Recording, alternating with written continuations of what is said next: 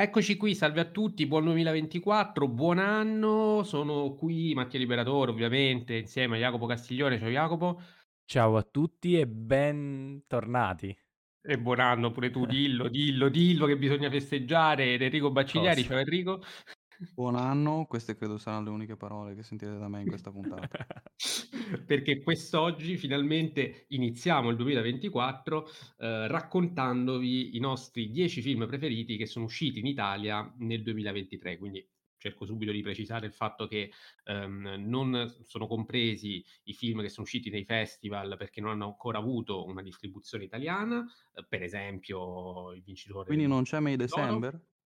Quindi non c'è May December, quindi non c'è No, Povere come? creature, quindi non c'è tutta quella roba là. Ci saranno invece i film che sono usciti, ehm, nelle sale italiane nell'anno solare 2023. Io mi scuso per la voce, ma sono ancora molto raffreddato. Ho il Covid, mi sono fatto Natale e Santo Stefano, oltre che la vigilia con la febbre, quindi già si era sentito nella puntata su Die Hard che soffrivo. E so che non me ne frega niente, però questa puntata sarà particolarmente breve, presumibilmente, quindi la occupiamo anche con queste, con queste informazioni rilevanti. Ehm, abbiamo stilato, come, come, ogni anno ormai, la nostra top 10 di questo, di questo anno solare. Ehm, i film che abbiamo visto tutti e tre dovrebbero essere soltanto quattro, quindi ci sono diversi film da cui eh, Enrico, eh, che Enrico non ha recuperato e quindi di cui vi parleremo soltanto io e Jacopo. Alcuni saranno nuovi perché non ne abbiamo mai parlato e sono delle ultimissime uscite, Um, altri invece ne abbiamo già parlato nel corso delle puntate di cui appunto poi uh, vi, um, vi, daremo conto per andarvi a recuperare quello che abbiamo detto in modo più approfondito. Quest'oggi invece faremo una panoramica molto più superficiale uh, dei film presenti in questa lista. Prima di cominciare però vorrei fare proprio una panoramica su in generale come è andato quest'anno uh, dal punto di vista cinematografico, se si può parlare di annata positiva visti vista l'importanza dei film che sono usciti, se eh, appunto vista l'importanza dei film che sono usciti ehm, c'è stata una, una, un mantenimento ecco, delle, delle aspettative e quindi delle attese oppure no. E, ehm, e, quindi in generale poi magari parliamo anche un pochino di, di botteghino prima di entrare proprio nel merito della top. Enrico, l'annata Beh, io, 2023. io mi fa molto ridere che inizio io a parlarne, visto che sono quello che ha visto poco. E, beh, va detto, mi sento di dire che è stata positiva, al di là della, della mia poca, eh, delle mie poche visioni di quest'anno. E, è in generale un'annata interessante sotto ogni prospettiva, nel senso che secondo me eh, da qualsiasi punto uno, di vista uno la, la veda, cioè botteghino, eh, cinema d'autore, festival, eccetera, eccetera, eh, secondo me è, eh, si è rivelata essere, credo, al di sopra delle aspettative. È molto interessante quest'anno, secondo me, analizzare il cinema d'autore, visto che sono usciti davvero tantissimi film interessanti, chiaramente io ne ho visti molto pochi, ehm, però eh, è affascinante notare come eh, tantissimi autori da diverse parti del mondo, eh, tra cui anche, va detto, esordienti, ehm, sono riusciti secondo me a conquistarsi un posto nel, nel coso. Ci sono state anche tante conferme da parte di, di grandi vecchi e, e tra l'altro invece per quanto riguarda il cosiddetto cinema popolare, nonostante nella nostra top, lo anticipiamo, ce n'è poco, ehm, secondo me sono usciti comunque film notevoli, film eh, interessanti ehm, e quindi mh, per quanto mi riguarda è un'annata da, da secondo me mh, ricordare ecco, in futuro. Poi ovviamente c'è stato il caso Barbenheimer, che è stato un caso, un unico, diciamo, nella, se vogliamo, nella storia del cinema, quindi anche quello andrà studiato in futuro, si è già scritto abbastanza di questo, di questo, affascinante, di questo affascinante momento del, di quest'anno. Eh, e niente, quindi passo la parola a voi, che magari voi avete visto più roba, quindi sarete sicuramente più esaustivi di me. Jacopo, il bilancio di questo 2023. Un'ottima annata, eh, sicuramente. Eh, mi rifaccio moltissimo alle parole di Enrico, che anche se non ha visto tutto, ha, ha inquadrato uh, comunque molto bene l'anno, quindi una conferma di, di grandi autori, anche quelli che ancora magari non erano considerati grandi autori a tutti gli effetti, eh, ma che adesso ri- cioè, sono effettivamente nel, nell'Olimpo dei, dei, contemporanei. Penso, faccio due nomi a caso, eh, Amaguchi e Sorogoyen, che quest'anno entrambi hanno eh, diretto l'ennesimo grande film, nonostante avevano eh, già ricevuto molti premi ne- nel corso dell'ultimo decennio e, e hanno riconfermato insomma, il loro, il, loro, il loro prestigio, il loro valore all'interno del cinema contemporaneo. Poi chiaramente tanti vecchi autori, tantissimi, eh, che qualcuno ha confermato, qualcuno meno, ma insomma eh, hanno realizzato dei film interessanti, eh, sicuramente, anche più bistrattati, penso a, a, a Polanski, che, che, ancora io e Enrico non abbiamo visto, eh, ma a, attorno a cui si è creato sicuramente dibattito. Eh, I festival, i due festival, diciamo, principali, Venezia e Cannes, sono stati due, due grandi festival, non abbiamo partecipato a nessuno dei tre, eh, però insomma dalle letture e critiche eh, che ci sono arrivate e, e, dai film che sono usciti in sala mi è sembrata eh, comunque, mi sono sembrate due, due, grandi annate anche da questo punto di vista. Il Barbenheimer l'ha citato Enrico, eh, cito un film, non dovrei farlo, ma lo dico che non è in classifica, spoiler, cioè Spider-Man, eh, grande film animato che, mm, che, ha riconfermato nuovamente la Sony eh, e dall'altra ha riconfermato un'altra cosa, cioè che Disney, in, soprattutto negli ultimi due, due anni, non, non, riesce più a imporsi. Speriamo che con, che so, con Inside Out 2 l'anno prossimo, eh, sicuramente, anzi, visto i numeri che il trailer ha fatto, se non sbaglio è il trailer che ha fatto più visualizzazioni su YouTube della storia eh, di tutti i trailer, mh, mm, probabilmente porterà al cinema, probabilmente arriverà al miliardo, cosa che invece quest'anno, se non sbaglio, non è riuscita a fare con nessun film. Allora sì, ehm, anche da un punto di vista di botteghino naturalmente le cose sono andate io sono abbastanza d'accordo con voi da un punto di vista qualitativo, secondo me stata un'annata assolutamente positiva. Poi è chiaro che quando si parla di anno solare, ehm, si comprende sia parte del 2022, parte del 2023, perché le uscite in Italia non non corrispondono mai a quelle estere naturalmente, quindi è sempre un po' più complicato, ehm, cercare di fare un bilancio, uhm, in questo senso. Però di sicuro i grandi maestri che sono usciti, ehm lo hanno fatto con, con insomma, ecco, hanno, hanno mantenuto, almeno per quanto mi riguarda, l'enorme peso delle aspettative e non è una cosa scontata vista anche l'età che hanno questi, questi grandi vecchi eh, che poi sono usciti anche più o meno a distanza ravvicinata se pensiamo più o meno a uh, Scorsese, Woody Allen, Schrader, Michael Mann ehm, che più o meno sono usciti tutti in questo periodo quindi eh, erano film attesi, erano film che eh, hanno mantenuto assolutamente l'altezza delle aspettative, ma eh, anche da un punto di vista del botteghino, dicevo, le cose eh, stanno andando un po', un po', da previsioni, perché avevamo detto che sicuramente ci sarebbe stata una ripresa da dopo il Covid, i dati sono sicuramente entusiasmanti, soprattutto anche per quanto riguarda il periodo, che è quello estivo, col fenomeno Barbenheimer ha segnato record mondiali, uh, questi sì veramente inattesi. Visto poi il fenomeno diventato uh, il Barbenheimer, uh, però poi ci sono anche um, dati come C'è ancora domani, che è ancora nelle sale e sta per superare l'incasso di Barbie, sta per diventare il film più visto um, in Italia. Oggi, quando vi stiamo uh, parlando, ovvero 28 dicembre 2023, quindi noi siamo ancora nell'anno vecchio, ehm, però C'è ancora domani, insomma, a 32 milioni e, e sicuramente per quando uscirà questa puntata avrà eh, superato anche 33, mi permetto di dire. Quindi, ehm, approfittando anche della scia natalizia, è un film che è in sala dal 26 ottobre, sta ancora riempiendo le sale, quindi questo dà l'idea del, del fenomeno che è diventato un film italiano in Italia. Poi del film avremo modo di parlare eh, settimana prossima con la puntata dedicata alle nuove uscite. Eh, non lo troverete in questa top, ve lo anticipo, ehm, perché l'abbiamo visto io e Jacopo e eh, abbiamo molte riserve a riguardo. Abbiamo fatto anche un post su Instagram cercando un pochino di spiegare grossolanamente i motivi di questo successo, eh, che eh, ecco, sono anche motivi poco cinematografici e che quindi non, non, ci fanno gridare al capolavoro, però ehm, è sicuramente un, un qualcosa di, di, positivo, ecco, che eh, è un dato che va, va, preso in considerazione e eh, che va aggiunto tra gli aspetti positivi di quest'annata che comunque come avete giustamente detto voi, ehm, credo possa essere eh, da, uh, da, ricordare che nel tempo ecco, ehm, verrà ricordata per vari motivi, soprattutto uh, di ordine commerciale. E, ehm, il cinema d'autore però voglio dire, c'è stato, non ha deluso e infatti se siete d'accordo comincerei con questa top proprio con ehm, la posizione numero 10, ditemi voi. Enrico, che dici?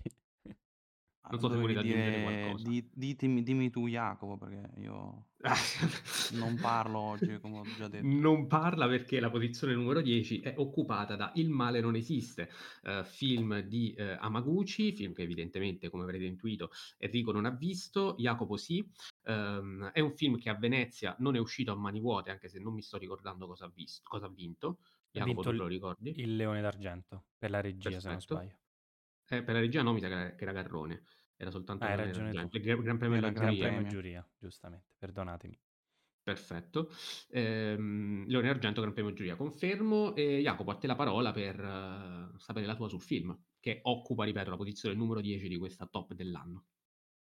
Ma come ho detto, uh, riconferma le doti di Drive My, sì, di Drive My Car, di Amaguchi. Rispetto a Drive My Car eh, è un tipo di cinema molto più eh, minimalista, che non, ha, eh, non aveva nemmeno le pretese della complessità e di tutte le sfumature eh, che, che, invece aveva Drive My Car, eh, che inseriva in un contesto anche eh, teatrale, eh, che qui invece è totalmente assente. Si, sì, non so se tu vuoi dire due paroline sulla trama, eh, non, non, ce le siamo. No, no, no, no. Sulle no. nuove uscite non lo facciamo mai. Quindi, ovviamente, i film di cui parleremo quest'oggi, nuovi, non ne parleremo anche settimana prossima, perché insomma, non, non occorre. Ecco. Sì, è un film eh, interessante per le premesse innanzitutto perché ehm, stiamo fuori città in un piccolo villaggio e immediatamente eh, Amaguchi ci fa sentire le, le, netti differenze tra quello che può essere eh, la, la, città il, eh, che non vediamo mai, il caotico, eh, rispetto invece a una situazione totalmente naturalistica eh, di lentezza proprio, sia cinematografica sia quotidiana quindi di tutte le attività che si fanno in, in, una, in un contesto come questo che appunto va in netto contrasto con, la, con un'altra visione. Eh, un'altra visione che invece si vuole imporre eh, da un punto di vista proprio imp- imprenditoriale all'interno di questo villaggio, con la costruzione di un, eh, mi pare si chiami gambling, no, gambling, campling, una cosa del genere, cioè un campeggio che però ha con delle particolarità, insomma. E, ehm, e chiaramente il, il villaggio eh, si, si attiva per capire se questa può essere una decisione da... cioè che, che decisione prendere appunto. E, ehm, è interessante come i, la, gli agenti che promuovono questa, eh, questa nuova, eh, diciamo, imprenditoria eh, si adattino e cerchino di capire, eh, rimanendo anche entusiasti in modo però soltanto turistico, mi viene da dire, da questa, eh, dalla, dalla serenità della natura e da, e da ciò che ti può dare. Chiaramente c'è un conflitto tra, appunto tra queste due visioni ehm, che nel finale, in modo anche molto ermetico, eh, ritroveremo eh, in un senso di eh, homo homini lupus, come dice sempre Mattia, sul, sul ruolo che, che, l'uomo ha all'interno della natura e, e gli atteggiamenti animali eh, che l'uomo può o non può prendere a seconda delle situazioni. Eh, è un film molto delicato che si basa proprio su questa eh, contrapposizione uomo-animale, eh, città-villaggio, che, che, vediamo in realtà in tanti altri film, tra cui un altro della top, di cui dopo parleremo proprio subito dopo. E, ehm, e quindi questo, non, non, so se vuole aggiungere, non voglio fare un, un pippone di, di, un'ora sulla decima posizione, visto che sono dieci appunto, però eh, è un, sicuramente uno dei film più, più interessanti dell'anno. Sì, diciamo, Homo Homini Lupus lo dice spesso Hobbes, cioè lo diceva sì, certo, Hobbes, ma io certo, lo cito certo. sempre. Però... Tu lo citi sempre, questo. Eh sì, sì, no, non voglio prendermi il merito ovviamente di, di, di, una citazione del genere, e però sì, sono d'accordo, nel senso è un film um, bellissimo, e anche qui Amaguchi eh, mantiene eh, si mantiene all'altezza delle aspettative che mh, erano abbastanza elevate dopo, dopo Drive My Car. Um, è un film molto politico, nella misura, ecco c'è, c'è una frase quando un vecchio uh, durante un'assemblea a un certo punto um, fa notare quanto chi è a monte è responsabile di chi è a valle. Questo perché chi naturalmente eh, in sua montagna inquina l'acqua, per esempio, di sopra, oppure la tratta bene, chi ne è sotto uh, um, ne, ne, ne, riceve le conseguenze naturali. Questo funziona secondo le leggi della natura, ma funziona anche secondo le leggi della società, della politica. Chi è a monte, chi decide ehm, chi quindi ehm, ha l'onere e l'onore di prendere determinate decisioni poi deve rispondere ehm, delle conseguenze che subiscono altri che sono a valle, quindi sotto di lui anche una posizione socialmente subordinata, oltre che eh, fisica e naturale. In questo senso eh, il film ehm, si vana in modo assolutamente eh, coerente, alternando ehm, in modo quasi miazzachiano, mi permetto di dire, perché a volte mi sembrava di vedere quasi eh, il, il, contrasto tra città e campagna, tra vita di città e vita di campagna, che Miyazaki spesso ha messo, ehm, ha messo nelle, sue, nelle, sue, opere. Però è interessante e... che non sia, cioè, mh, mm, che non sia manicheo in nessun modo, anzi tende anche a mettere in contraddizione entrambe le visioni, sia quella più appunto più minimalista, naturalistica della campagna, sia quella invece della città che eh, chiaramente eh, ha diverse necessità e bisogni e quindi di conseguenza anche diversi comportamenti. Eh, però non, non, è necessariamente il male, tanto che proprio quella storia del, di questo mh, impianto di, camp, di, camping all'interno del villaggio non viene risolta e non, non serve risolverla, proprio perché non, non c'è una, una, una, contraddizione da, da risolvere.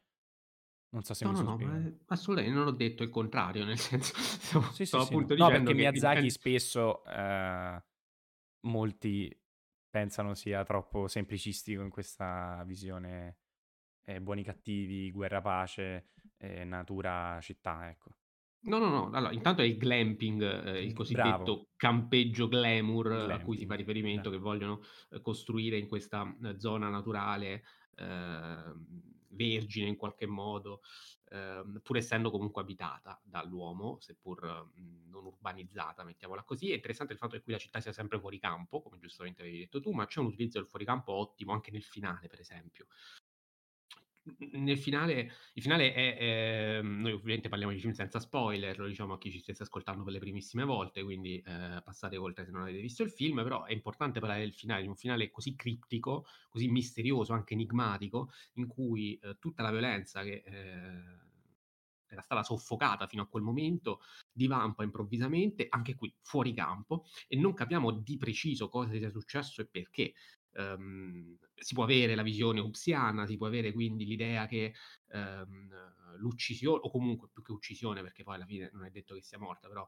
ehm, diciamo il, il, fatto che la figlia alla fine sia ferita eh, e che il, mi viene da dire amico, ma non è amico, il conoscente del padre, anche lui venga ferito, probabilmente a morte, anche qui bisogna un attimo capire, sono due eventi traumatici che possono essere legati a una natura quindi violenta, ehm, che appunto ci dimostra che n- non è che tutto quello che è presente nella vita, na- nella vita, naturale, nella vita di campagna sia necessariamente idilliaco, anzi ci può essere della brutalità, ci può essere della violenza, tante volte è necessaria, Uhm, si può però anche interpretare in modo completamente diverso, visto quanto aperto è questo finale, quindi si può pensare ad esempio al fatto che magari, uhm, il padre sia stato un padre violento che ha ucciso la moglie, visto che lui è un è è vedovo, uhm, e quindi la figlia quando in realtà vaga tranquilla per i boschi ed è quasi sempre sola, lo fa semplicemente per sfuggire, uhm, alla furia di un padre che magari può aver fatto le violenze anche nei confronti della figlia. Son tutte cose che, uhm, eccessive che non condivido onestamente, che però se uhm, se leggete potrebbero anche stare in piedi in un finale così criptico e forse la cripticità um, uno anche degli elementi più um, come dire, che, che lasciano, po- possono lasciare un pochino più perplessi. È comunque un cinema di Yamaguchi, un cinema d'autore, un cinema che fa del fuoricampo, del silenzio, della dilatazione e del mistero anche um, il suo punto di forza e quindi non me la sento neanche di, di, di criticarlo troppo per questo. E, um, è interessante anche il fatto che il film si apre con una lunga soggettiva uh, negli alberi e si chiude con la stessa lunga soggettiva, probabilmente sempre. Però è notturna, eh? È interessante. Esatto, mostrando sempre il punto di vista della figlia, che però appunto nel frattempo è stata colpita, è stata ferita e, uh, ed è tutto buio rispetto al sole iniziale e quindi abbiamo un'idea di natura diversa rispetto a quella di partenza più idilliaca, più amena. Ecco. Ehm... Enrico, Enrico, Enrico parla. Poi puoi commentare anche i nostri... Eh, allora, io sto in chat, mi sto divertendo da solo perché mi sto annoiando. eh, con tutto rispetto per i miei colleghi, li sto ascoltando, infatti scrivo stronzate su ciò che stanno dicendo. E riguardo a quest'ultima cosa, ho detto, ha scopiazzato nuovamente Antonioni? Mamma mia, che goat. Bene, sì, c'è scritto anche GIF in cui imito Mahomes, non sapevo conoscessi Mahomes, questo mi fa molto piacere. E non sono Eh, l'unico. io so tutto di Sai football. tutto. Non è Scusa. vero. Scusa. Non è vero. A posto. Alzo le mani e vabbè niente, quindi comunque il film di Yamaguchi sicuramente un gran film eh, che sono contento alla fine, anche se per un pelo sia riuscito a entrare in questa top 10. Al nono posto invece c'è Asbestas, film di eh, Rodrigo Sorogoyen, un film di cui abbiamo parlato in una puntata dedicata proprio a questo regista, la numero 112, quindi lì eh, potrete già recuperare ciò che abbiamo detto in modo più preciso e dettagliato eh, su, questo, su questo titolo, però così brevemente Jacopo se vuoi dirci perché è finito in questa top siamo contenti. Guarda, dico solo una cosa, eh, vi invito intanto a recuperare la puntata su Sorogoyen di cui, eh, di cui abbiamo parlato eh, in modo sicuramente più approfondito di come farò adesso, anzi adesso mi vorrei concentrare soltanto un- un- su una cosa e mh, visto che in questa classifica eh, non rientrano tra i tanti film di quest'anno eh, tre film, cioè tre esclusi per ognuno di noi, io lo dico subito il mio, perché si lega al film di cui abbiamo appena parlato, cioè Il male non esiste, e a quello di cui sto parlando adesso, cioè Asbestas, cioè RMN, Animali selvatici, di, di Mungiu, che, non, che purtroppo non è in lista, eh, nonostante per, perché appunto Enrico e Mattia non l'hanno visto, eh, a me è piaciuto tantissimo, e perché lo, lo cito adesso? In che perché, posizione sarebbe nella tua top, solo per capire?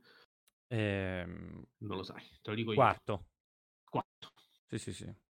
Ok. Quarto, quarto, quarto. E vabbè, fa- lasciano il tempo che trovano questi No, non è ordini, però... importante, fondamentale, fondamentale. So- Sono, sono Ehm, posizioni scalfite nella pietra, ragazzi. certo, domani lo, chiede- lo richiedete e Questo vuol chiaramente dire cambia che idea. eh, RMN è simbolo del maggiore e tutti gli altri film meno 4 che sono usciti nel 2023 secondo Jacopo, ovviamente. Esattamente. E meno tre.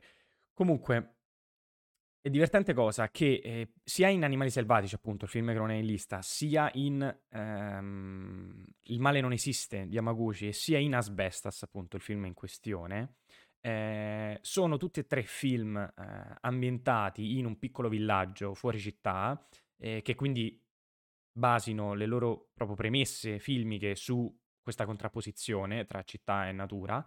E, mm, e tutti e tre condividano un po', condividano un po' quel, diciamo, quel sintomo, quel fenomeno della xenofobia, eh, che conosciamo in Giappone quanto è, ehm, quanto è diffusa, eh, ma allo stesso tempo anche in Asbestas troviamo eh, un, diciamo, la figura di uno straniero che, che- che va a vivere in- appunto nella Galizia spagnola, eh, lui, lui francese, e, e ha chiaramente delle, eh, pro- delle problematiche all'interno del villaggio. E in tutti in questi tre film c'è una, una discussione molto importante per la struttura narrativa del film, ehm, che avviene in una comunità, in- nel caso di Asbestas è un po' più ristretta, nel senso che avviene in un bar, eh, a camera fissa tra l'altro, eh, in cui si, si deve prendere una decisione ed è interessante come tutti questi tre autori eh, basino eh, con tre stili cinematografici completamente diversi, perché nel, nel male non esiste, eh, c'è una, una discussione, diciamo, fatta di campi e controcampi sostanzialmente. In Animali Selvatici... Molto lunghi però, eh, sì, cioè non, sì, è- non sono serrati. è vero. In Animali Selvatici invece c'è un, un, un piano sequenza di 13 minuti. E Asbestas invece, anch'esso è un piano sequenza è diviso in due, mi pare, eh, ca- a camera fissa, eh, immobile. ehm, perché, perché Asbestas è, è in nona posizione?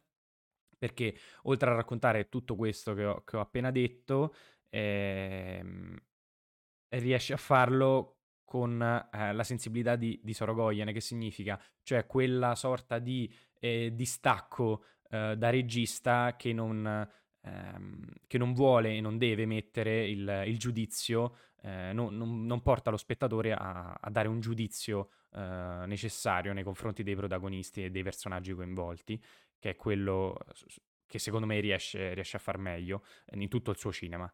E, e Asbestas è l'ennesima riconferma.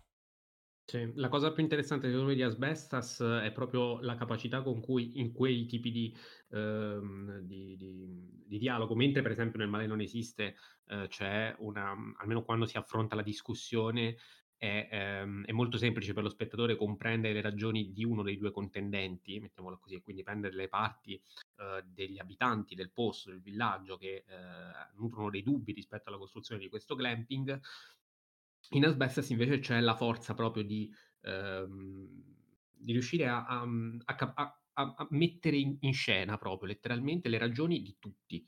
Ehm, e quindi è complicato anche cioè nel momento in cui senti di aver preso una posizione, il secondo dopo ti rendi conto che forse non è quella giusta, perché la questione è sempre molto più complessa di come di come appare. E una cosa che fa Il male non esiste rispetto a questo argomento è condannare ad esempio la semplificazione, perché, ehm, il tipo del ghe del glamping che poi, ehm, decide di, ehm, stabilirsi nella natura, semplifica, vede soltanto il bello, vede soltanto l'ameno, pensa di esserne già all'altezza, dopo che impara a spaccare un pezzo di Esatto. legna dice: "Okay, allora sono qui, ce la posso fare", e poi vedete alla fine che fa. Ehm, quindi sì, sono d'accordo che anche con Il male non esiste Asbestas abbia abbia a che fare Aggiungo e mi che fido che avrà a che fare anche con RMN, ci mancherebbe.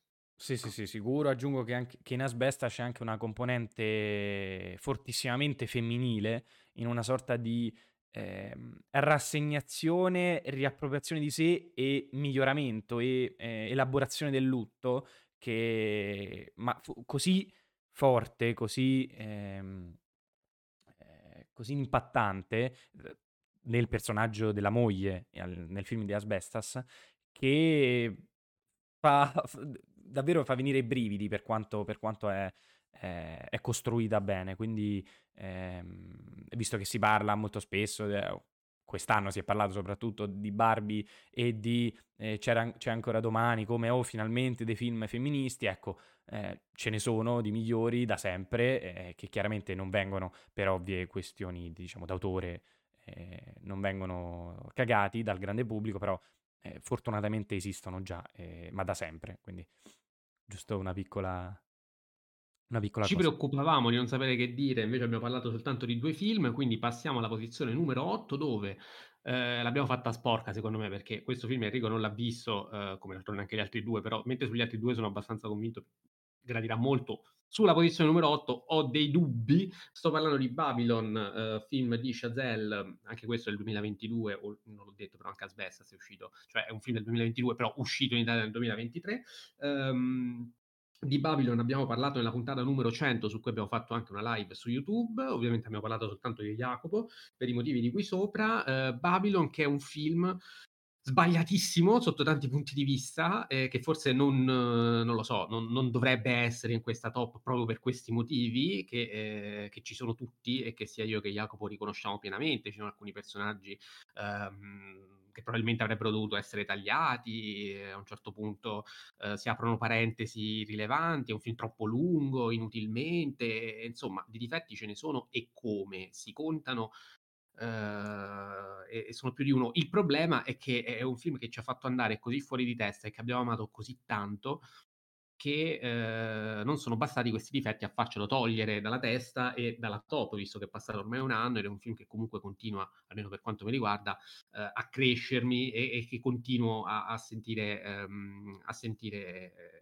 cioè ho una cotta proprio to to to totale per per per Babylon di Chazelle, ehm, e non voglio rinunciare. Ecco, visto che alla fine le top sono sono un gioco e bisogna giocare, è anche giusto che quando si è irrazionali e si è innamorati, ci si lasci andare e e ci si innamori anche dei difetti alla fine, perché alla fine l'amore questo è.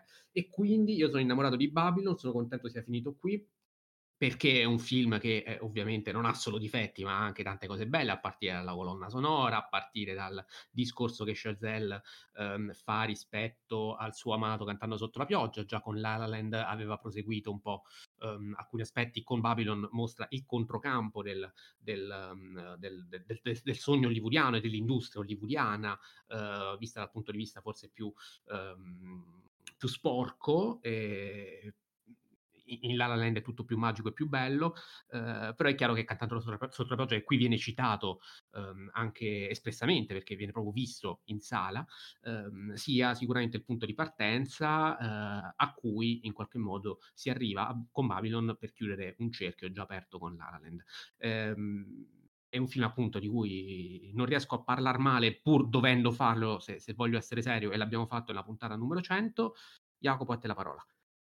Ma mi, mi sento di concordare davvero punto su punto e di non aggiungere altro, visto che ne abbiamo già parlato approfonditamente.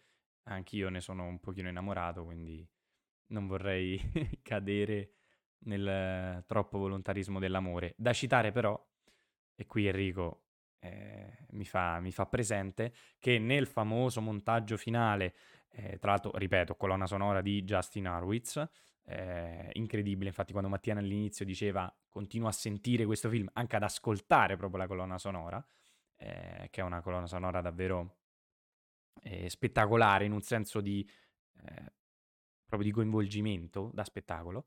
E, e nel montaggio finale, eh, dove Chazelle cerca di, per, di, ripercorrere una sorta di, ehm, di viaggio all'interno dell'evoluzione cinematografica, a livello anche proprio tecnologico, chiaramente eh, Enrico fa presente che tra quelle, tra le tante clip, eh, c'è anche quella di Avatar di James Cameron, film fondamentale, eh, di cui... Però vai, vai. alla fin fine è solo... Com'è che è? Poca, Pocahontas ehm, con gli omini blu. Quindi purtroppo capisco che questa è una cosa eh, imprescindibile da dire per quanto riguarda Avatar. Mi, mi, mi perdonerà James Cameron. Purtroppo è inaccettabile che il suo film sia Pocahontas con gli omini blu. Io dico soltanto una cosa prima di chiudere il discorso su Babylon, cioè che eh, ieri ehm, ho fatto vedere cantando sotto la pioggia mia mamma e mia sorella, dopo mezz'ora mi hanno fatto togliere perché avevano le palle per terra letteralmente e quindi ho tolto un po' perché me l'hanno chiesto, un po' perché stava diventando una tortura pure per me. Come? Ho detto reato di noia. Reato di noia, esattamente. Eh, vabbè, io mi sono figa- son fidato di Mereghetti e no, no, cantando sotto la pioggia piace a tutti. Quindi no, non è vero, purtroppo, non piace a tutti. E lui ha detto che piaceva ai suoi figli come western classici, ma se i suoi figli sono cresciuti a pane e quarto potere è più facile che apprezzino um, cinema classico, magari sono anche più abituati a vederlo, non lo so, magari ne riparleremo con lui se um, tornerà nostro ospite un giorno e ce lo auguriamo, però uh, tutto questo per dirvi soltanto che quando Debbie Reynolds a un certo punto, la scena in cui esce dalla torta e balla, uh, quella scena è citata in Babylon quando lui va al cinema, uh, ecco, proprio avevo i brividi nel pensare a quella scena riferendomi a Babylon. Quindi Babylon per me è un film che anche quando guardo can- cantato sotto la pioggia eh, riesce ad emozionarmi perché ormai è, partita così, quindi c'è poco da fare. Quando, quando la situazione è questa, l'infatuazione prende il sopravvento e arrivederci razionalità. Eh, comunque Babylon ha anche dei difetti e come se ce li ha. Posizione numero 7, Killers of the Flower Moon, Martin Scorsese, di cui, di cui, abbiamo parlato nella puntata numero 132 e quindi Enrico, dici perché questo film è in top.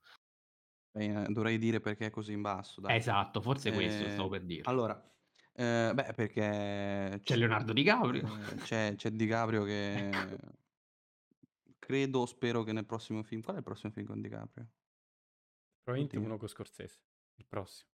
Eh beh, eh, spero che nel prossimo film non ci sia un solco eh, tra le sopracciglia che potrebbe essergli venuto recitando in questo film, perché chissà quanti take, anche perché poi ci sono uscite tutte le, le cose dopo che abbiamo registrato la puntata, no? in cui eh, non ne potevano più perché voleva essere perfetto, quindi ho paura che eh, i suoi, il suo naso bello sia completamente andato. Anche De Niro eh, si è adesso, incazzato. Adesso che... avrà...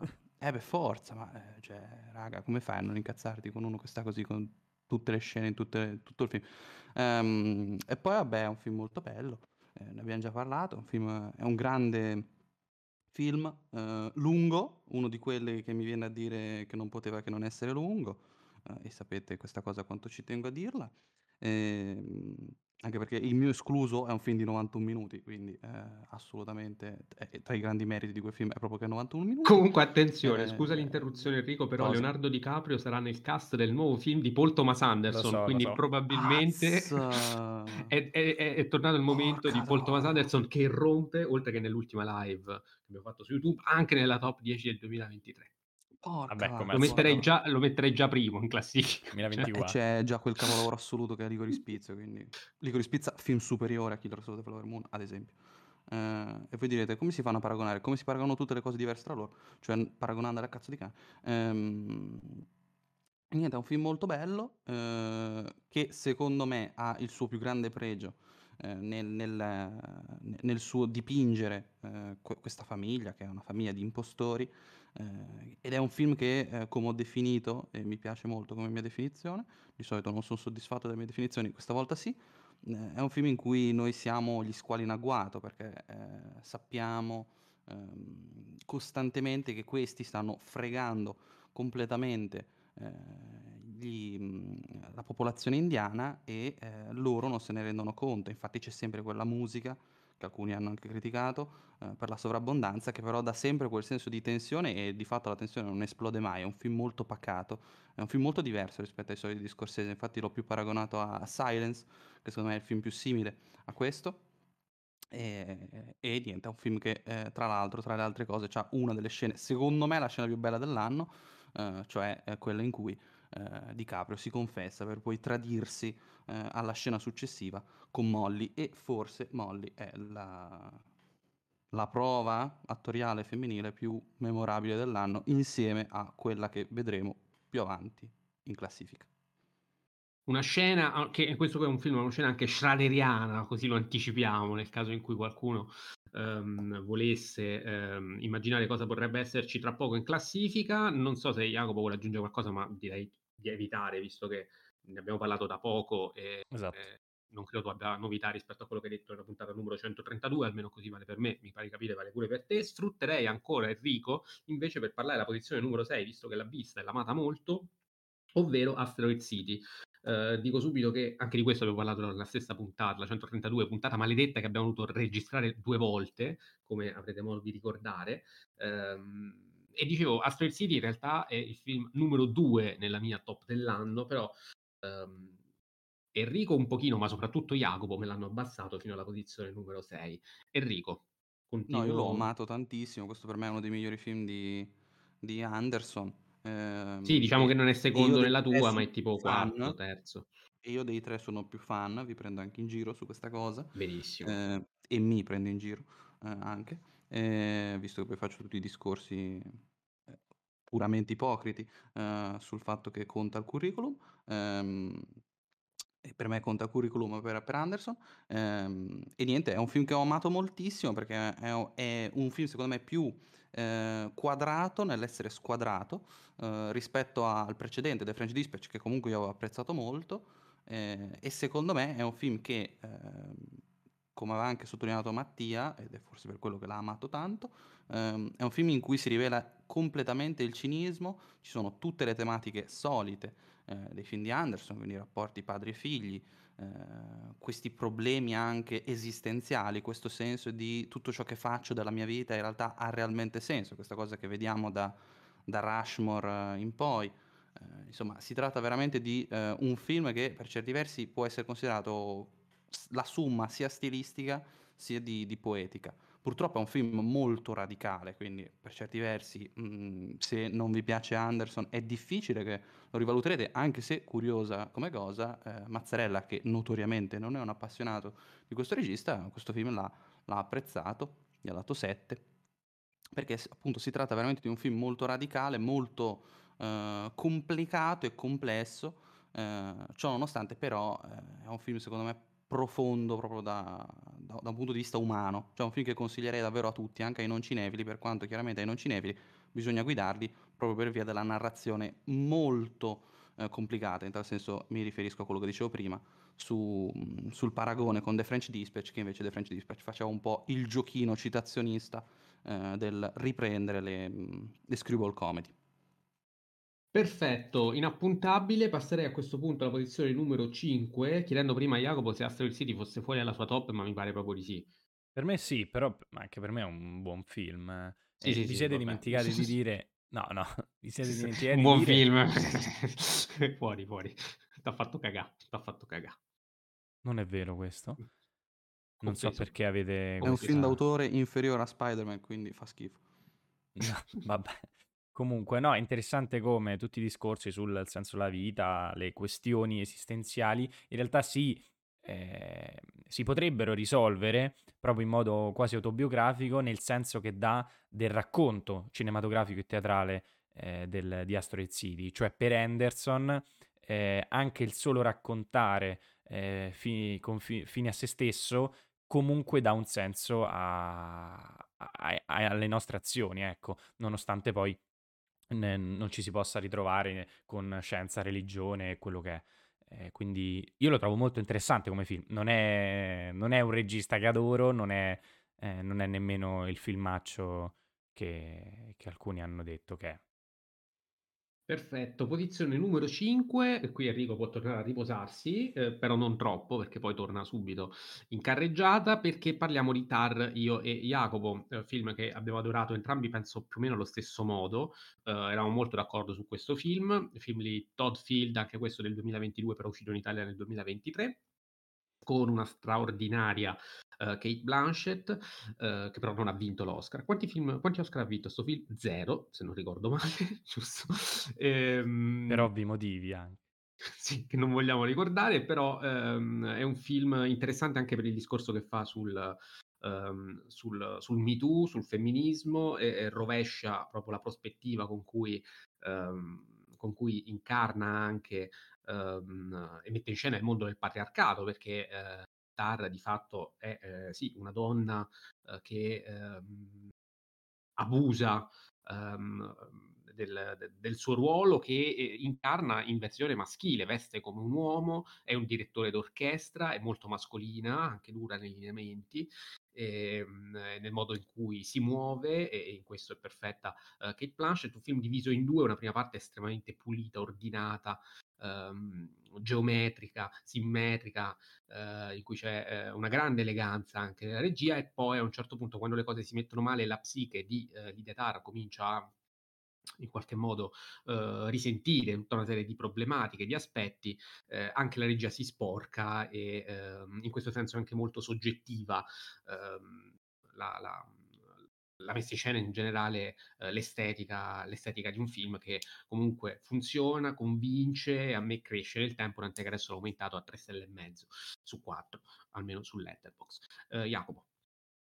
Sì, concordo su tutto, aggiungo anche le eh, frecciatine, non tanto frecciatine, anzi, al, al politicamente corretto e agli ambienti universitari, eh, diciamo, diciamo di sinistra, ma in realtà mh, non, è, eh, no- non- non- non vale per forza la connotazione politica, ehm, nel quale appunto Tar stessa diventa sia vittima eh, di, di, appunto di questi ambienti, eh, sia però riesce a, a, criticare questa loro ideologia dogmatica eh, su, eh, per esempio, sulla cancel culture, sul modo in cui alcuni artisti devono essere considerati di più rispetto ad altri per il proprio passato biografico, tutte questioni che ancora oggi, anzi soprattutto adesso, ehm, vengono sempre più spesso messe, eh, messe in vista eh, e Tar eh, riesce, Todd Field riesce a sgretolarle man mano, eh, nonostante poi eh, chiaramente la realtà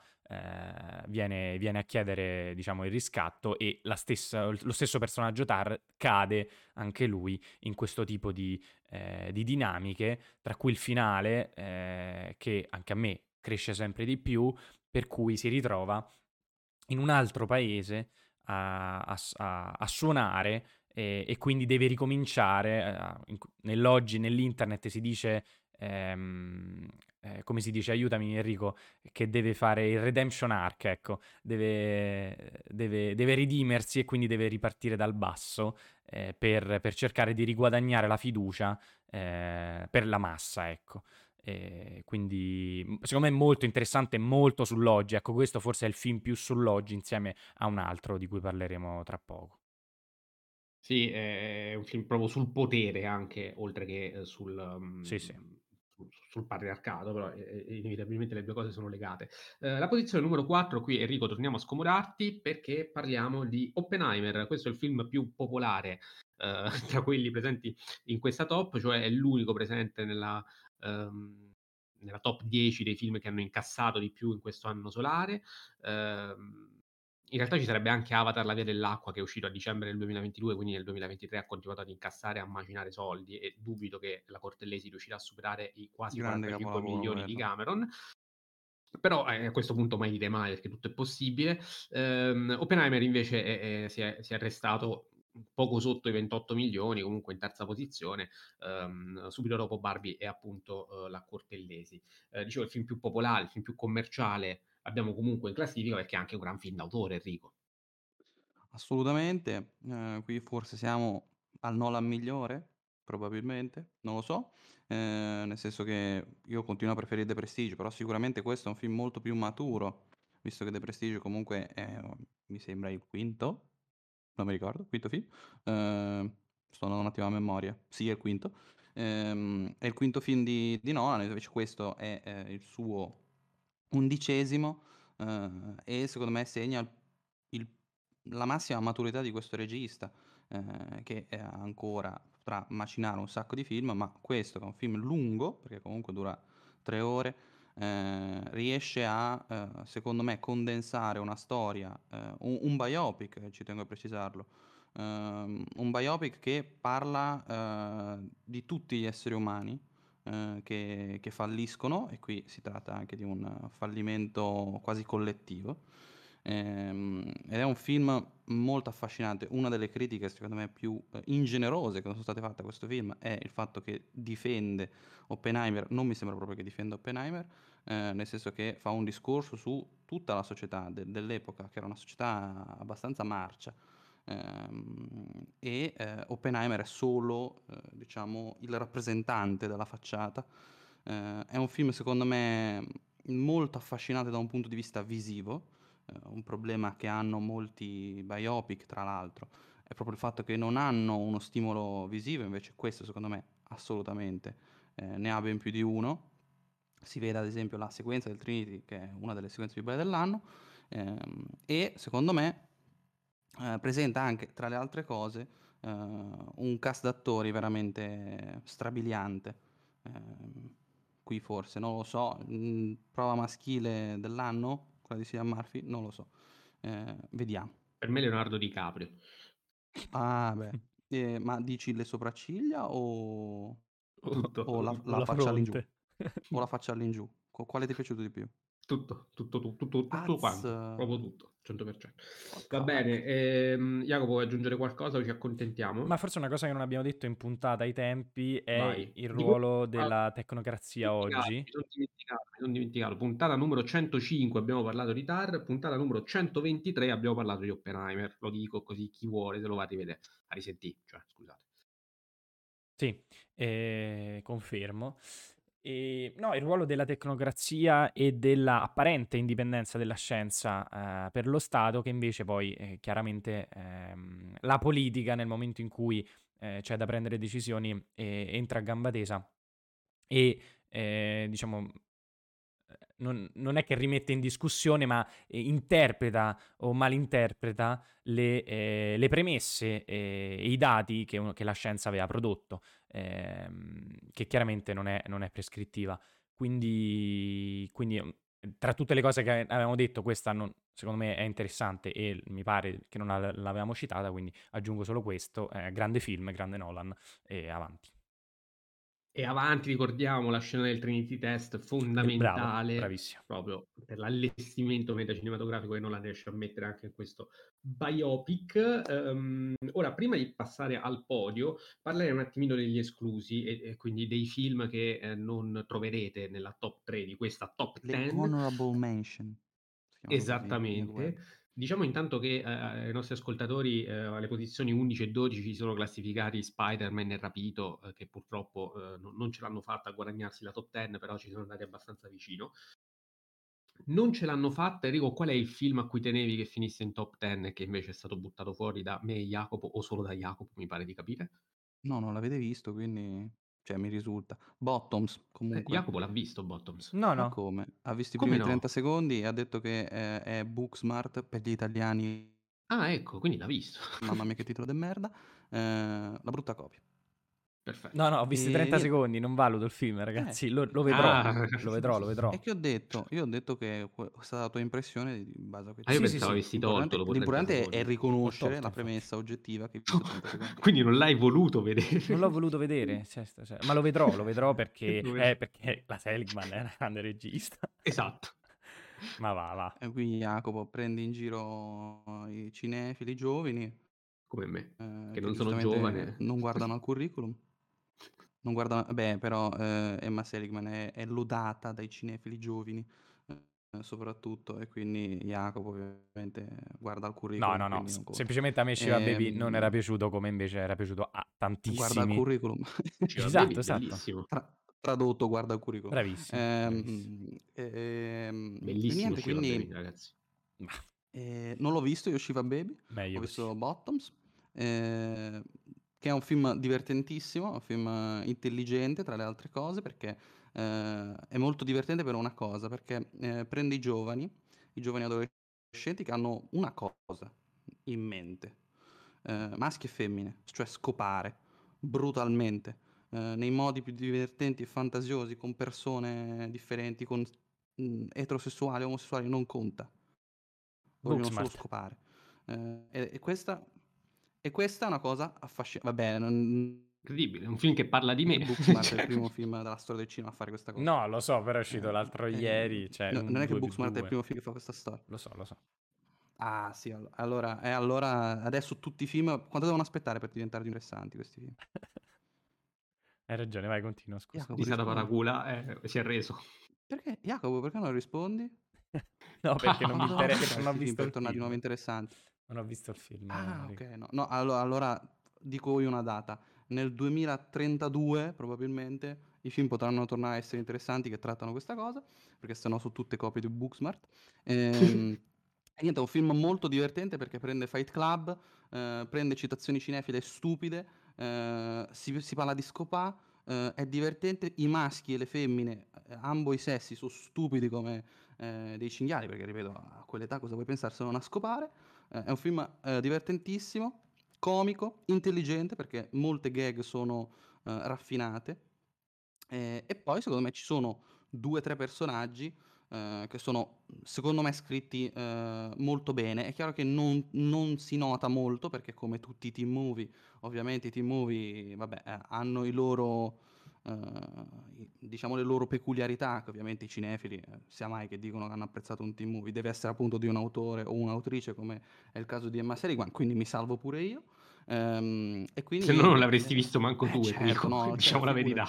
No, però io sono un grande fan di di Sex Education che è una gran è un gran prodotto audiovisivo che è uscito quest'anno la quarta stagione, secondo me maltrattata un po' troppo. Grande però, monnezza. ehm eh sì, è una monnezza perché Perché l'ho perché visto per e non l'ho tolto. una mon è una monnezza perché tempi sapete sapete qual è il problema di Eh. di Sex Education?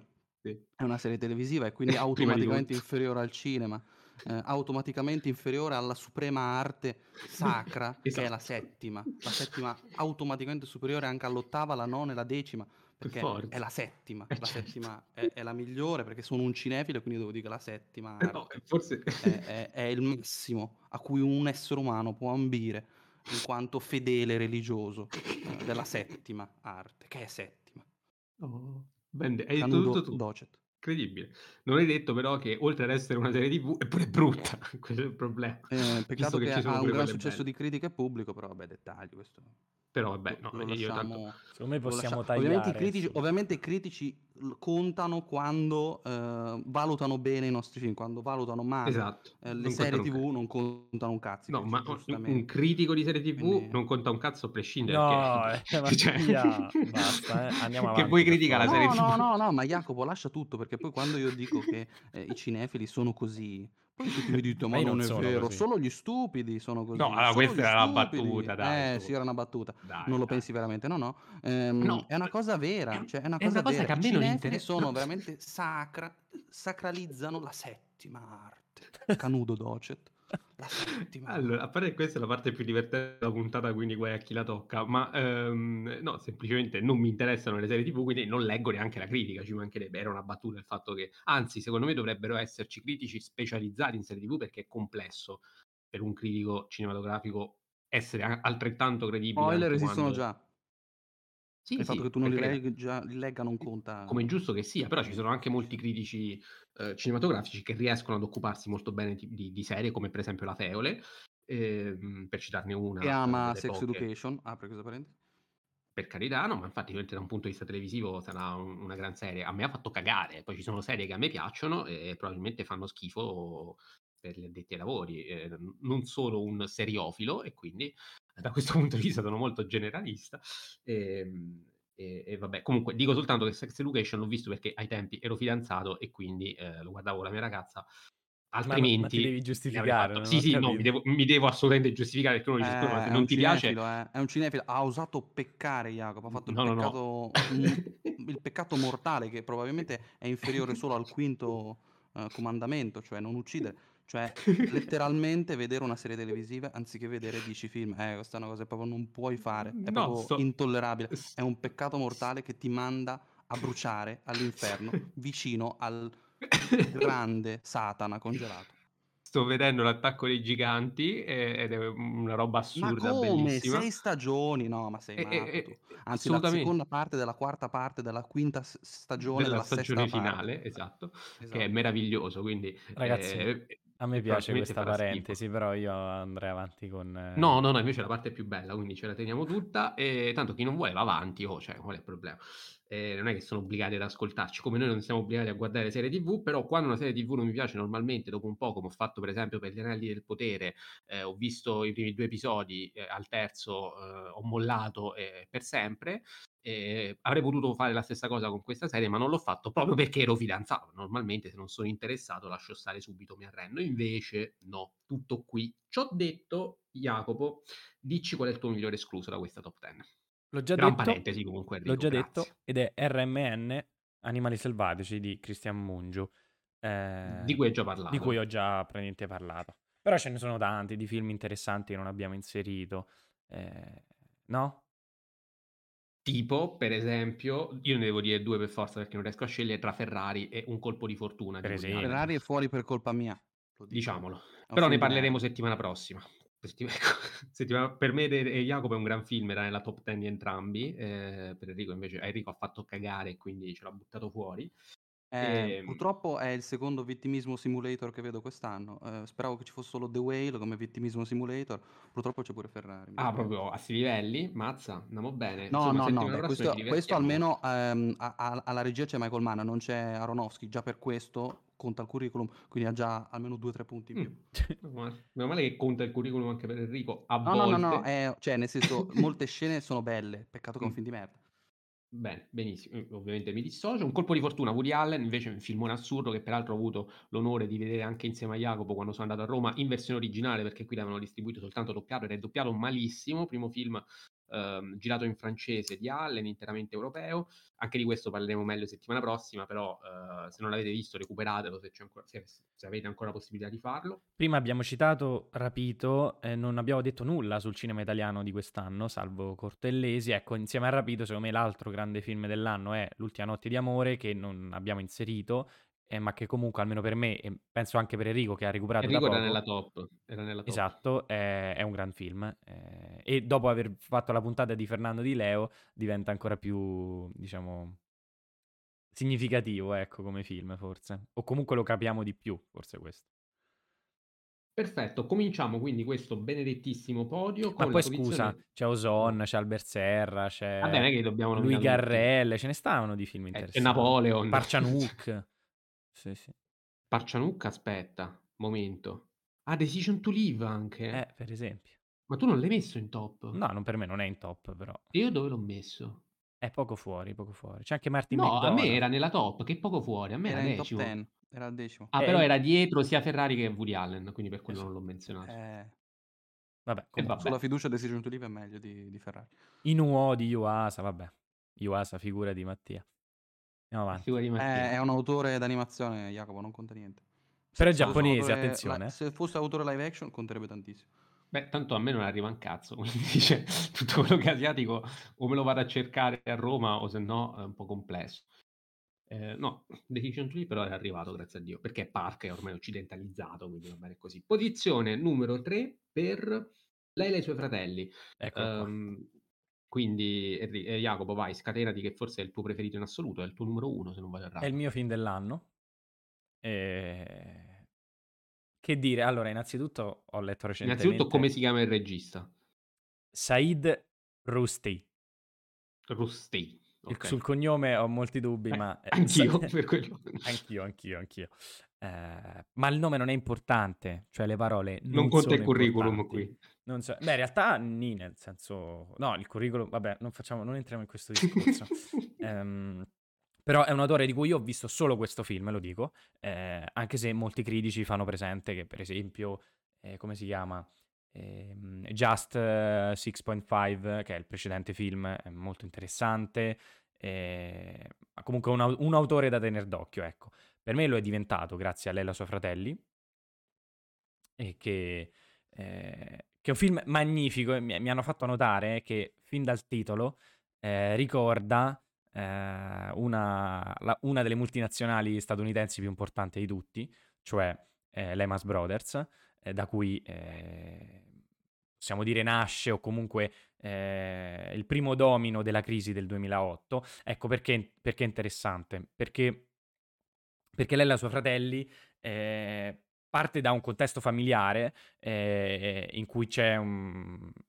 c'è- c'è- ci sono già delle contraddizioni eh, genitoriali figli eh, in cui il padre è ambizioso eh, ma eh, lo è eh, con il problema del futuro eh, dei figli che quindi non riescono ad, ad autodeterminarsi il proprio, mm, il proprio futuro, il proprio, diciamo, la propria eh, indipendenza economica e, e chiaramente gli affetti vanno a, ehm, a demonizzare eh, questa, questa ricerca e questo inseguimento verso, eh, verso una ricchezza, una ricchezza chiaramente sempre apparente, una ricchezza che guarda agli Stati Uniti, ehm, che guarda a, a delle società migliori secondo, eh, secondo ideali, diciamo, occidentali, eh, e che all'interno del, del contesto familiare di, di Leila e de- della sua famiglia diventa però un preciso eh, punto di riferimento. Punto di riferimento che però sarà anche, diciamo, motivo di disfatta, per esempio c'è, la c'è una, c'è una scena meravigliosa in cui basta davvero un, eh, un tweet eh, di, di Donald Trump per, ehm, per scardinare un sogno, eh, aumentando a dismisura, diciamo, le, ehm, le, le fee, non mi viene il termine in italiano, eh, insomma il rapporto anche... La valuta iraniana. La valuta iraniana, esattamente, no, parlavo proprio anche di, di fee, ma non mi ricordo in italiano che, come, che cosa significa. Manco io, quindi Eh, aiutami parla italiano. Le... Va bene. che ne sai Enrico? Io Cioè, ho vabbè, fee è una parola- Fee, che cazzo intendi? il Fee? manco io. Fee è una parola scritto? inglese, F-E-E, vabbè, non... non, non, No, niente, non credo niente, di so- sapere cosa sono- significa, chiedo. Va bene. E... Mo te lo cerco. Fee traduzione, tassa. Tassa, cioè, ragazzi, esiste bravissimo. Google. Bravissimo. Bra- sì, ma non è proprio Ma scusa, non tassa. c'è tax. C'è quota, canone. Non c'è tax. Ma sarebbe la valuta, secondo me. Sì, sì, sì, quello. ma va bene, va bene, va bene, come volete. Boh. Ehm, fatto sta che il film, secondo me, è grande perché riesce a raccontare tantissimi personaggi, eh, inquadrando una situazione, quella dell'Iran oggi, eh, con molta, con molta intelligenza e lo fa scardinando però tutti quegli ideali che gli stessi personaggi avevano. Ce n'è uno interessante dato dal, diciamo, dal coprotagonista insieme a Leila, che è il suo fratello eh, medio, non, non, il più grande, ehm, che r- eh, fa l'errore che, ehm, che, fa il criceto nella ruota, cioè quando ha la possibilità di uscire da quella ruota, da, potersi, da poter rischiare per un futuro migliore, non lo fa per paura. E, ehm, e questa cosa nel cinema non l'ho mai vista rappresentata così bene, eh, cioè quindi una persona che è incastrata nel proprio lavoro, incastrata in una situazione sociale, economica che non gli può diciamo, far, non, non gli permette di, di, vivere bene, nel momento in cui potrebbe rischiare, potrebbe eh, uscire dalla ruota, non lo fa. Eh, un po' per paura, un po' perché forse eh, in quella situazione, nonostante la povertà, si trova bene. ed è interessante come Leila, invece, l'unica figura femminile che si oppone alla figura del padre, ehm, è quella che più, di, più degli altri riesce, o cerca almeno, di, eh, di uscire e di trovare un, un, futuro migliore per tutti quanti. Eh, è un film eh, che ricorda vagamente anche un po' di, di, di neorealismo, se vogliamo, visto che eh, è una parola. Non sono che... d'accordo su questo. Io, io, invece molto, mhmm, tantissimo, nonostante... Ci mancherebbe che sei d'accordo con te stesso, mi fa piacere. Hai ragione. Sono... Ehm, il pro... No, no, al- non a livello cinematografico, eh, a livello proprio di, eh, di tematiche, di, mh, mhmm, di, riportare un discorso alle cose be- basiche eh, della società che, che però fanno, fanno sì che, eh, che, vada avanti, che siano le, le, più, le più importanti soprattutto per chi per chi proprio non se le può, se le può permettere. A livello cinematografico non c'entra niente col neorealismo, anzi è un film ricchissimo di dialoghi ehm, che, eh, che, però usa le immagini eh, per, eh, per, dire quello che i dialoghi non, non, riescono a dire o non vogliono eh, che, che, si dica, insomma. Non so se vuoi aggiungere altro. Eh.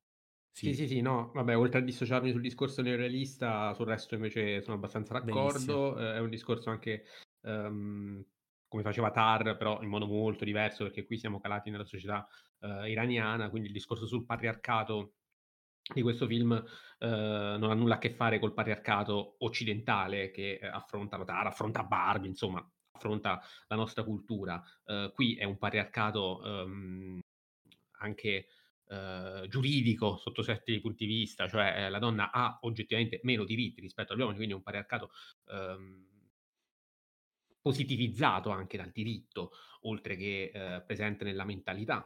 Quindi eh, il discorso è difficilmente paragonabile, però sì, sicuramente c'è e eh, ehm, in qualche modo Viene messo in scena in modo molto elegante, eh, molto sofisticato in determinati casi, anche per questo secondo me il neorealismo non c'entra molto, anzi non c'entra niente. Eh, è un film però eh, pregevolissimo anche per il modo in cui affronta più aspetti, da quelli economici a quelli sociali, ehm, a cui per esempio facevo riferimento prima, ehm, in modo anche molto, molto sottile, eh, riuscendo a a non risultare manicheo, anche questa è una cosa uh, che, che, che, che, questo film fa molto bene, eh, riesce anche a intrattenere, mi permetto di dire, perché è un film che nonostante la lunga durata, eh, dura due ore e 40, quindi è bello impegnativo, però comunque si riesce a guardare senza troppi problemi, cioè non è una mattonata d'autore eh, stralento, cioè succedono cose, persone parlano, ci sono dialoghi, ci sono momenti di tensione, ci sono momenti quasi di suspense, quindi ehm, ci sono colpi di scena in determinati casi, eh, il montaggio funziona benissimo e quindi è un film sicuramente notevole, per me non è il miglior film dell'anno, l'ho abbassato a Jacopo eh, per questo motivo, però sicuramente è nella mia top 10 perché è tra i film migliori, assolutamente sì.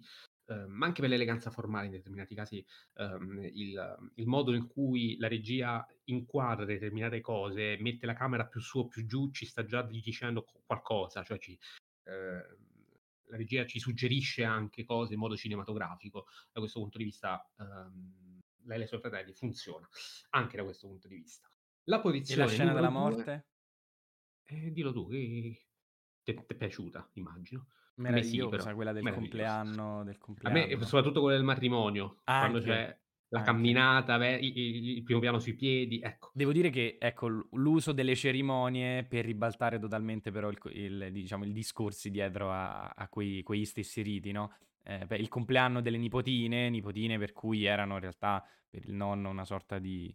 Eh, cioè forse un, un, modo per allontanare il suo sogno, no? Perché chiaramente più, più persone da, da, da, crescere, meno soldi per le proprie ambizioni. E, e lui morirà proprio durante il compleanno eh, de, di una delle, delle, nipotine mentre ballano. E, e invece il, il, nel matrimonio c'è quel paradosso per cui appunto eh, si trova a dover pagare una somma per un regalo, una somma che non si può permettere o invece sì, eh, per ottenere però un ruolo che, che, che, è un po' così apparente in realtà, è un ruolo do, all'interno della comunità che, che, ha un senso soltanto per chi, per chi lo riceve, eh, che però poi non, non, otterrebbe proprio nulla da, da tutto questo. Allora, la posizione numero due invece corrisponde ehm, Oh, dillo, a, a, dillo. al film numero uno per me è Jacopo. Era il film che doveva vincere questa top, ma che Enrico non ha visto e quindi io, e io e Jacopo abbiamo deciso che non poteva vincere, perché magari se Enrico lo vede gli fa schifo non è giusto che rimanga come il miglior film del 2023 secondo Blow Up. Tale è per me e Jacopo, questo sicuramente possiamo dirlo. Sto parlando del Maestro Giardiniere, film di Schrader, film che quindi ha a che fare in qualche modo anche con Killers of the Flower Moon, con quella scena schraderiana ehm, di redenzione di Donna Angelo. Ecco, questo è un film che peraltro io e Jacopo abbiamo avuto l'onore di vedere insieme. Forse anche quello, di Roma. Eh. Anche c'era, anche, c'era, anche, Edoardo Graziani, il nostro ascoltatore, affezionatissimo, eh, che saluto, eh, con cui adesso mi sento anche con lui su WhatsApp e quindi abbiamo fatto amicizia, filia, nel modo più disinteressato possibile, come si dice, nel senso greco del termine. C'era anche Lucia, eh, quindi abbiamo fatto una bella rimpatriata. Lucia è stata ospite, ovviamente, con, con noi la puntata di Fernando Di Leo, la conoscere Cilia Filanonima, insomma, eh, già solo per questo miglior film dell'anno, perché le condizioni per vederlo sono state sicuramente eh, fantastiche. Tra l'altro il Quattro Fontane è anche gran bel cinemino, costoso, oh. ma gran bel cinemino, costoso. costoso. per chi non è abbonato come Jacopo, che ah, paga tipo 2,50 euro, non so quanto paghi tu un biglietto, a, a quanto lo rubi. Io ho pagato per non lo so, dieci volte quello che paghi tu per una volta, ma a parte queste polemiche, ecco, Schrader, il maestro giardiniere, questo qui è un grandissimo film. Eh, per me è un capolavoro, è un film che non so se veramente sarà l'ultimo eh, di questo regista, di cui pure non ho visto tutto, ma diciamo che i pochi film che ho visto più o meno sono un po' sempre quelli lì cioè sono fatti un po' tutti con lo stampino, e sono tutti bellissimi, quindi va bene così, non ci si lamenta assolutamente, però le tematiche di Schrader um, sono, sono, un pochino sempre quelle, eh, se si prendono ad esempio gli ultimi due film che ha fatto, um, ovvero Il collezionista di carte da una parte e First Reform dall'altra, anche lì avevamo più o meno sempre questo tipo di protagonista, quindi seduto sulla scrivania, il diario, la voce fuori campo, uh, il bicchiere, eh, qui stavolta non c'è l'alcol, c'è l'acqua. Ecco, questo è un film che invece, pur partendo come tutti i film di Schrader, a un certo punto eh, finisce in modo completamente diverso. Um, finisce in un modo sconvolgente che mi ha lasciato assolutamente a bocca aperta. Ci ha lasciato a bocca aperta.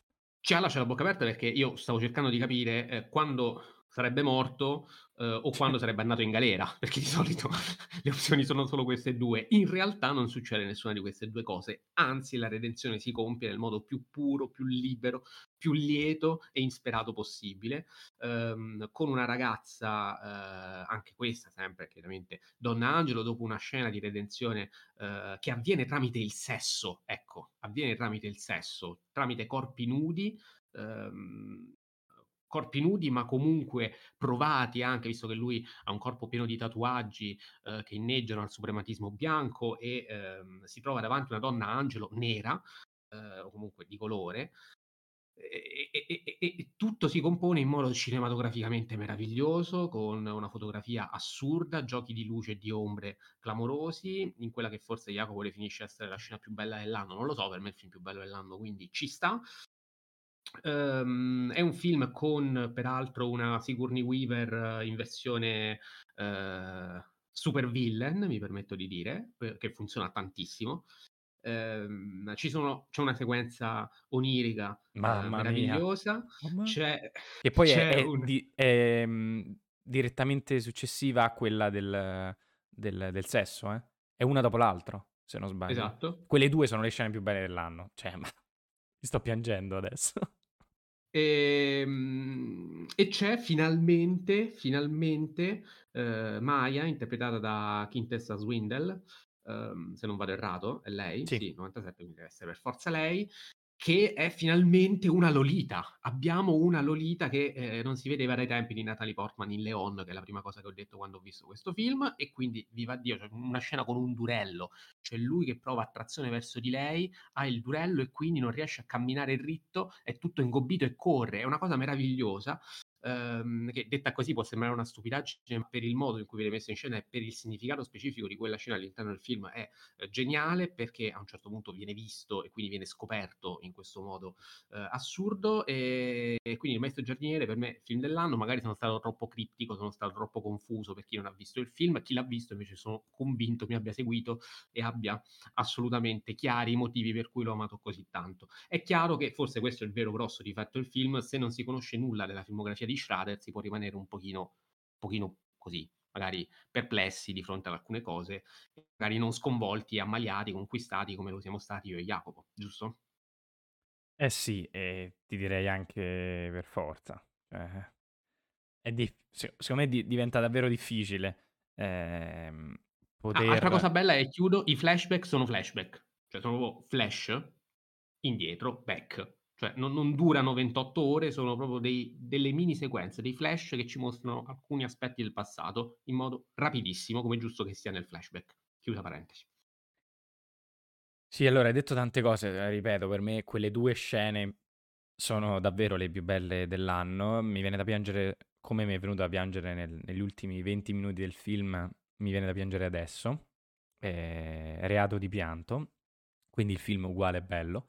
Ehm, no, è interessante secondo me a un paio di cose. Allora, innanzitutto chiude, se vogliamo, questa trilogia spirituale sul, ehm, appunto sulla redenzione, sull'uomo, diciamo, di, di matrice bressoniana, ehm, che appunto vede proprio First Reformed, il collezionista di ca- The Car Counter e questo, eh, Master Gardner. Eh, chiaramente, allora, quali sono le differenze? In, in First Reformed, secondo me è interessante che c'è una perdita della fede a inizio del film, che inizia, eh, da cui parte tutto. The Car Counter è un film forse più semplice di, del, di First Reform e di questo, perché c'è sempre un'espiazione dato dalle torture. Eh, dove eravamo lì? Eh, lì anche erano dei flashback. In Iraq. In, de, dell'Iraq, perfetto. E, ehm, però lì, ehm, cioè se, se, anche qui abbiamo una sorta di, di espiazione di un passato eh, oscuro, eh, nazista, da appunto suprematista bianco, come già detto, eh, però qui cosa c'è di interessante? Innanzitutto, come nel, in The Car Counter c'era il poker che veniva eh, utilizzato per narrare, diciamo, questa metafora eh, de, de, de, dell'uomo schraderiano, qui c'è l'orticoltura. Ehm, e quindi l'analisi, eh, la scienza e la tecnica dietro a diciamo, tutto il settore e la dedizione, e la dedizione nel coltivare le piante di qualsiasi tipo e, e, anche la costruzione di questi giardini. È interessante proprio i diversi tipi di giardini che vengono, eh, vengono proprio descritti eh, come se fosse un'enciclopedia all'interno dei libri, de, eh, all'interno del film, eh, per cui ogni giardino ha una sua eh, speci- specificità che eh, garantisce un certo tipo di bellezza, un certo tipo di caratteristica. E, e chiaramente per il protagonista eh, la costruzione di un giardino e la, la, coltivazione delle piante e dei fiori diventa eh, non solo un modo, diciamo, meccanico, ehm, autotelico eh, per eh, espiare un passato, ma diventa anche un modo, e qui si diventa uno Schrader, dice, direi quasi anomalo, eh, direi quasi ottimista, eh, per andare avanti.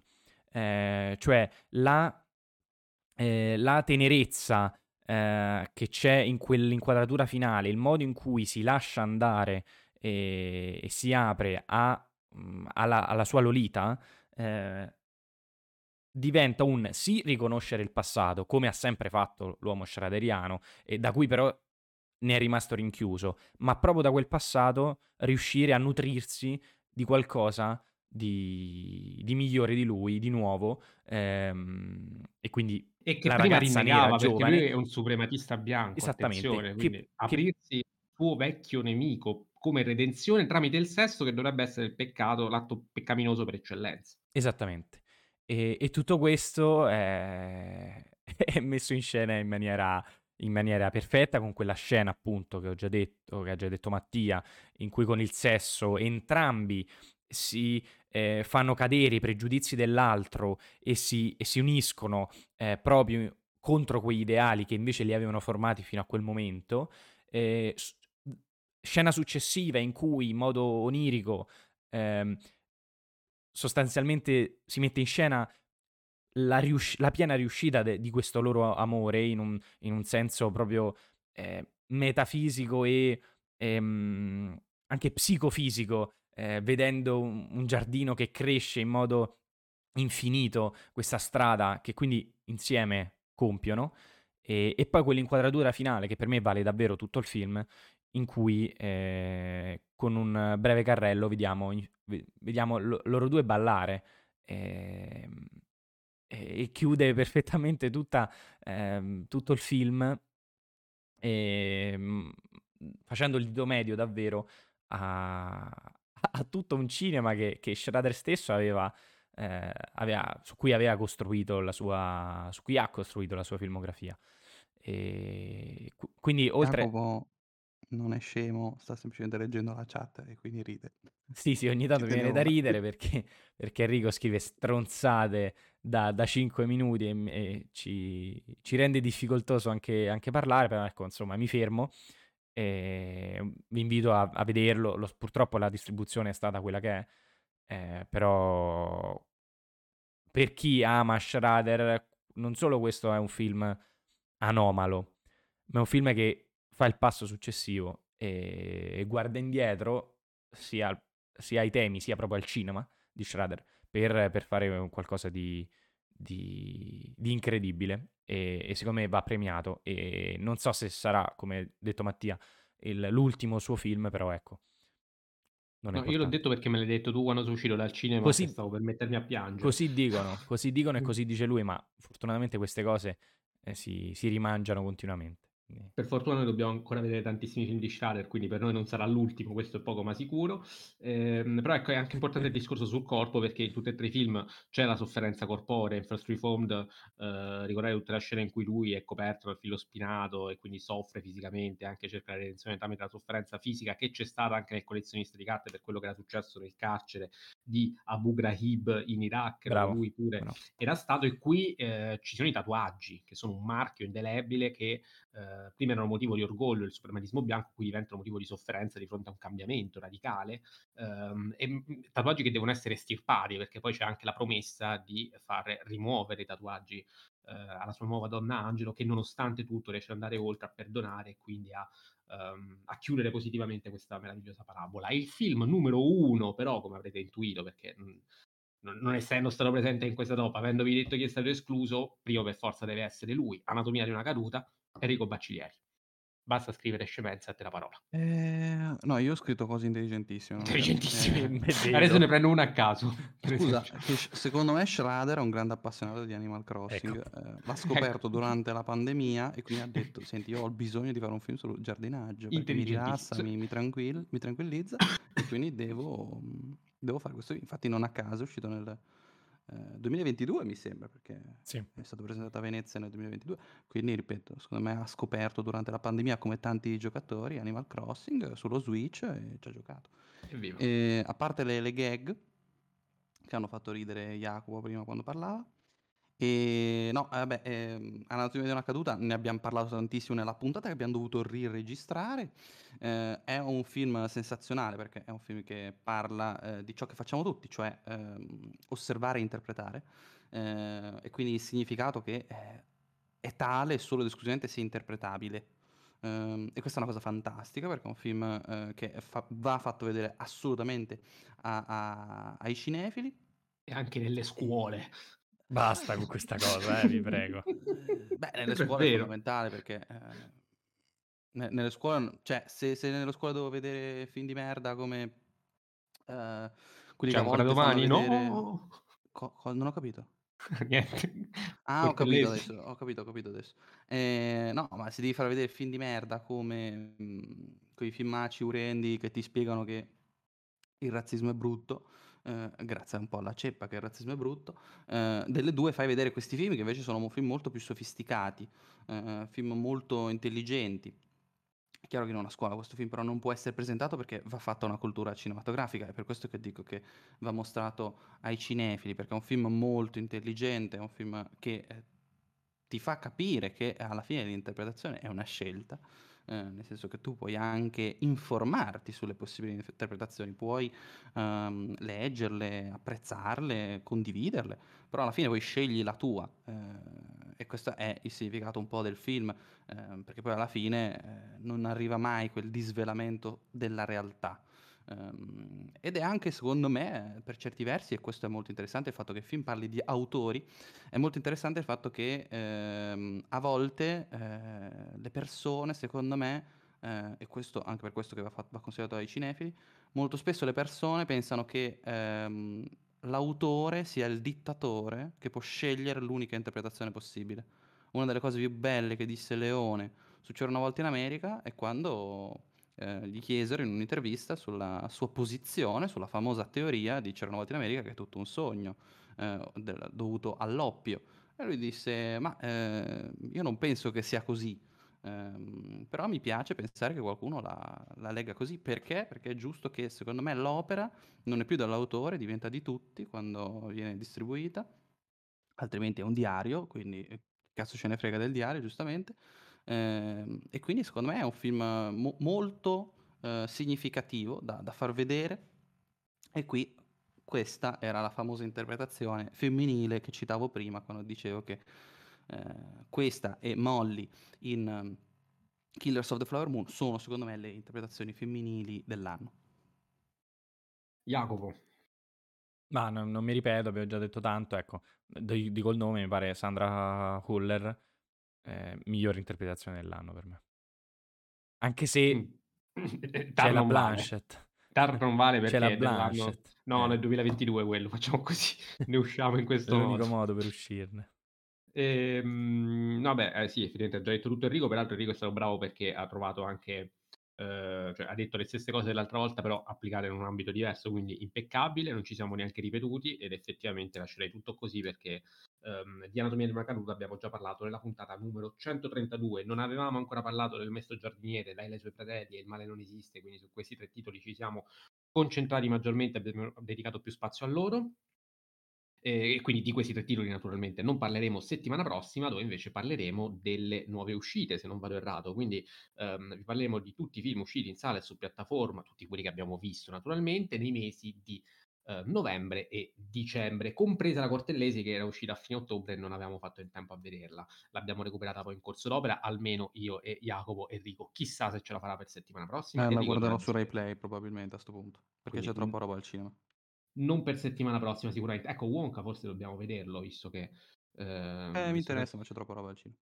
Vediamo. Non ti interessa, benissimo. No, mi interessa interessa, Ah, ma okay. c'è troppa roba al cinema. Ma che c'è al cinema? Ah, ehm, rispetto a quello che non hai visto effettivamente Vabbè, tanto. c'è Coup de Chance, E il maestro maestro? giardiniere, Mh.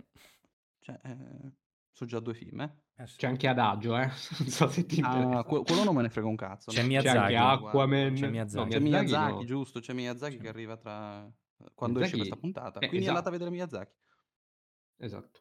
Ehm, e sì, volendo si può parlare anche di Miyaza vediamo. Comunque, ehm, ringrazio e saluto, Jacopo No, Castiglione. prima prima che ho no, detto? Ah, no, no, aspetta. no, no, Mamma dobbiamo chiudere la puntata sei con sei pessimo. ma in realtà io pensavo 'sta puntata veniva fuori tipo di mezz'ora e quindi non non sapevo che venisse fuori di 1 ora e mezza, quindi m'ero preparato anche i film più attesi del 2024. Quindi Jacopo, a te la parola. Sarò breve. Eh, per forza, perché ormai siamo andati lunghi. The Zone of Interest di Jonathan Glazer. Ehm, Poor Things Se lo di chiami la zona di interesse non succede niente. Poor Things traducono letteralmente. Poor Things di Yorgos Lanthimos.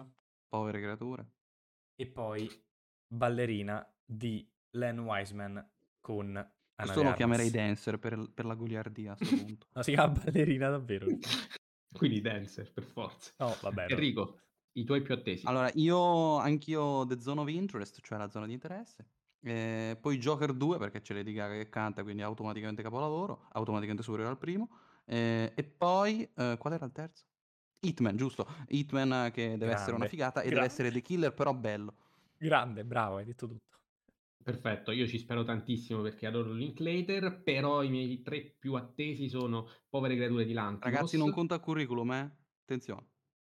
Attenzione. Megalopolis di Coppola No, e, mm, e soprattutto Challengers di Luca Guadagnino che mi hanno rubato da questa Venezia con la straordinaria Zendaya che con un regista del genere sono, sono, sono, sono, sono, sono curioso. Mettiamola così. Diciamo che sono curioso per restare nella legalità Vabbè, ma guarda, voglio sei vedere. maiale, sei un maiale, proprio un maiale. A fine puntata ti possono dire queste cose, spero. Eh, quindi ascoltatela che, tardi. però posso dire, scusate, Eh. parentesi eh, da, da veri uomini superficiali, tu come terzo film hai, hai sc- hai scelto Challenger per Zendaya, io Ballerina per Ana de Armas e Enrico eh, Joker 2 per Lady Gaga. No, Sì, allora, fermo. con la differenza che, per questioni che- musicali. Esatto.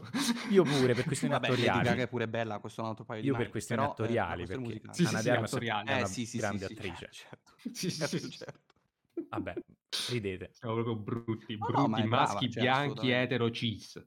Veramente schifosi e quindi bannati per sempre al politicamente corretto impedante. Saluto e ringrazio Jacopo Castiglione. Ciao Jacopo. Ciao a tutti, grazie per averci ascoltato anche tutto quest'anno e Giusto.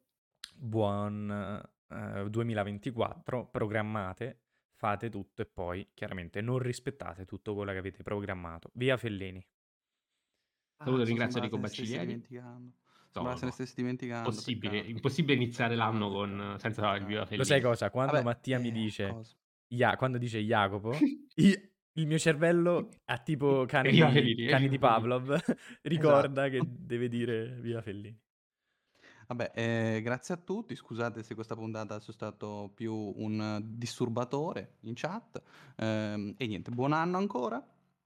E mi raccomando, non guardate serie televisive, che è più peccaminoso che eh, apprezzare ehm, il sesso, come prima stava, secondo me, erroneamente dicendo il caro Martino. Saluto e ringrazio tutti voi per averci ascoltato fin qui. Vi ricordo di seguirci sulla nostra pagina Instagram Blog Podcast, sul nostro canale YouTube Blog Podcast. Buon anno a tutti e viva il cinema!